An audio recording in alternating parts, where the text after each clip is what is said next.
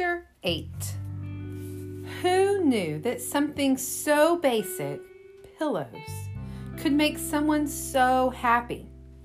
After getting Mr. Lewis his pillows and a new key, I went back to the front office and cut up a bunch of blank cards. I had decided to make customer feedback cards. This way, every customer could let us know exactly what they wanted whether it was extra pillows or extra toilet paper. I put the cards out at the front desk. The next morning, Mr. Lewis took one of my customer feedback cards and scribbled away. For a long time, I sat and stared at his card, afraid to turn it over. Even though he had been nice in the end, I still worried about what it might say.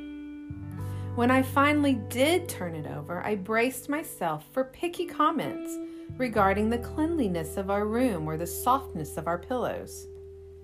Never in a million years did I expect to read this, to read this message. Helpful staff. There was no greater feeling in the world than reading those words. A smile stretched across my face as I got ready for school. I decided to wear my blue and red shirt and polka dot leggings on my first day. When I was all set, I said goodbye to my parents, carried my backpack down the four blocks on Meadow Lane. Unlike Coast Boulevard, which was busy and chaotic, Meadow Lane was lined with houses, all with green lawns and mailboxes and little red flags. Still, there were signs that this wasn't completely a nice neighborhood, like metal bars on some of the windows and bikes left outside with only the frame left and no wheels. As I walked, I gave the butterflies in my stomach their usual pep talk. It's going to be okay. I'll make friends, and if I don't, I'll borrow books from the library. This year, there was an additional butterfly. I finally had something cool to tell everyone. I was running a motel. This was sure to blow their minds. The walls of Dale Elementary School were pink and green. On the pink and green walls, there hung a big welcome back banner, and all around me, kids were scurrying off the bus and into the classrooms. Principal Evans said I was to go to room 12. As I pushed open the pale green door to my new classroom, a room full of kids turned to look at me. A tall woman with red hair and big earrings spun around and waved. You must be Mia, the teacher said. I nodded. Welcome, I'm Mrs. Douglas, she said. Please take a seat. I looked around the room. The seats in the back were already taken, and I didn't want to sit in the front. The other kids peered curiously at me. They were mostly white, but there were also a few black kids and Hispanic kids. No Asians. I took a seat in the middle of the room, next to an empty desk and a poster on the wall that said, Wanted Kid, children who love reading. As more kids piled in, Mrs. Douglas asked us to go around the room and tell everyone something about themselves. It doesn't have to be big, she said. Just has to be something interesting. Can it be weird? Someone asked. Mrs. Douglas's eyes opened wide. I love weird, she exclaimed. We went in alphabetical order, so Alan Edelman had to go first. I watched as he agonized over something sufficiently weird. He finally went with, I collect things. What kind of things? the other kids asked. Rocks, keychains, he said. My new classmates yawned. Not weird. Bottle caps, postcards too.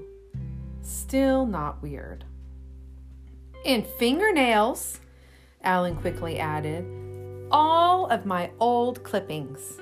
Whoops! Too weird. Alan immediately put his hand over his mouth, but it was too late. The other kids stared at him like he was a crow. Alan shriveled under their gaze. Next came Bethany Brett, who looked like she had about 15 something specials about her and couldn't wait to get started. She told all of us about her golf game and how she went to this fancy ice skating camp this summer.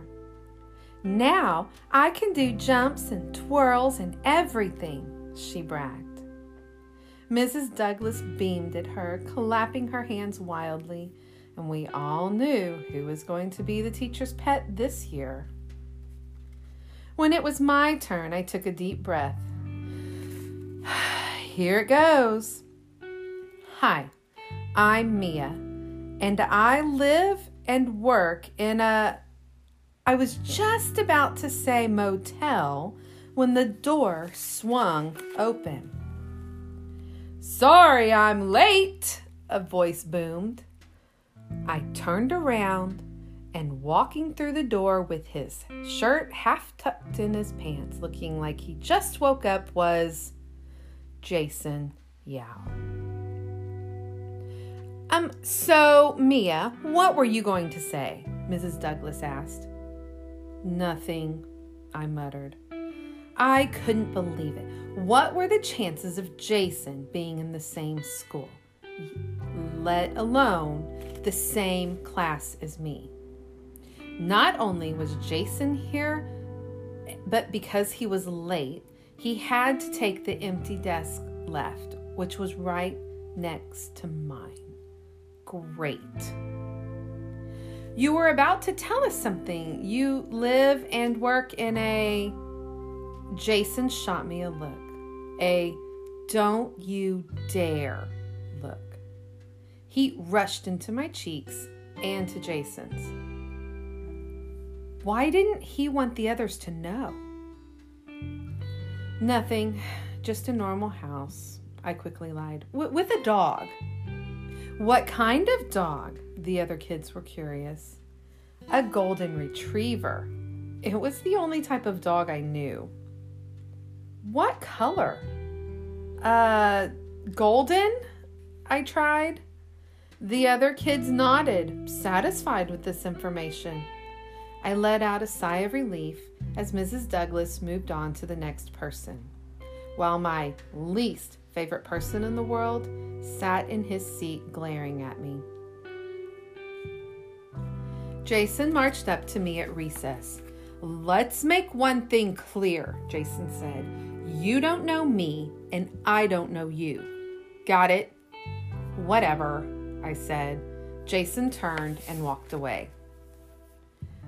What was that all about? Was he bothering you? Someone asked. It was a girl from my class who had walked over. Guadalupe Garcia. I think her name was, or Lupe for short. No, I quickly added. Lupe looked like she didn't believe me. A little, I admitted. Jason can be so annoying, she said, shaking her head. I smiled. Hey, what happened to your finger? Lupe asked, pointing. I'd taken the toilet paper off and replaced it with a proper band aid my mom gave me, along with an earful on how I should have waited for her. Nothing, I said, holding my wound with my thumb, hiding my wound with my thumb. So, you have a golden ret- retriever? Lupe asked. I nodded slowly. Lupe smiled. Me too. Lupe went on to tell me that the that the top of a golden retriever, on top of a golden retriever, she had two other dogs. A pug and a Shiba Inu. Shiba Inu. Shibas are the hardest to train because they are so smart, she informed me. I nodded politely and concurred that training was very important. She asked me what my dog's name was, and I blurted out Sonjay. because I was still thinking about Jason, and Sonjay was Jason flipped around.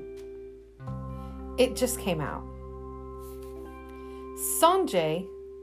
Really? Lupe said. That's an unusual name. I quickly tried to change the subject. So, what'd you do this summer? I asked. Lupe told me all about her awesome summer and how her parents bought her this giant trampoline. It was in her backyard, and she recently did a flip, but her dad wasn't there to see it because he had to go on a business trip. I couldn't stop staring at her. This girl with a house, a trampoline, and three dogs. She sounded so normal. She asked me if I had a trampoline. No, I said. Then my face brightened. But I have a pool. A pool? She gasped, her eyes opening wide. That's amazing! It is pretty amazing, I told her. I didn't tell her the part about how I wasn't allowed to go in. Just look at it. Toward the end of recess, I left Lupe to go check out the library. She wanted to come with me, but I told her I'd only be five minutes. I didn't want her to know what I wanted to look up, which was the price of an electronic key machine. My finger was still throbbing, and I wondered how much safer and easier this how much a safer and easier machine would cost. As I walked around the library, I heard voices down a dark, empty corridor. It sounded like some kids fighting. I tiptoed closer to get a better look. From the shadows, I could make out four big kids. They looked like sixth graders, and they were huddled around another kid. My breath stopped short when I saw who the kid I saw who the kid in the middle was. It was Jason. Take that, Chinese doughboy, the sixth graders taunted him. One of them had his hand on Jason's arm and was twisting it while the other boys were holding Jason back. Ow! Jason cried. That's what you get for being a know it all, the sixth grader said. Jason howled as they twisted his arm even harder. Stop! I yelled. The boys spun around and froze. One of the sixth graders smirked. Look, Chinese doughboy has a girlfriend, he exclaimed. My cheeks turned bright red. I'm not his girlfriend, I shot back. I'm not even his friend. Just then, a teacher started walking over. Hey, what's going on? he hollered. Shoot! The sixth graders yelled. Quickly, they let go of Jason and scrambled out of there. After the sixth graders ran away, Jason and I walked silently back to class. I kept looking over at the bruise developing on his arm. I wanted to ask him if he was okay, but then I thought about all the horrible things he and his dad said the day before, and I didn't.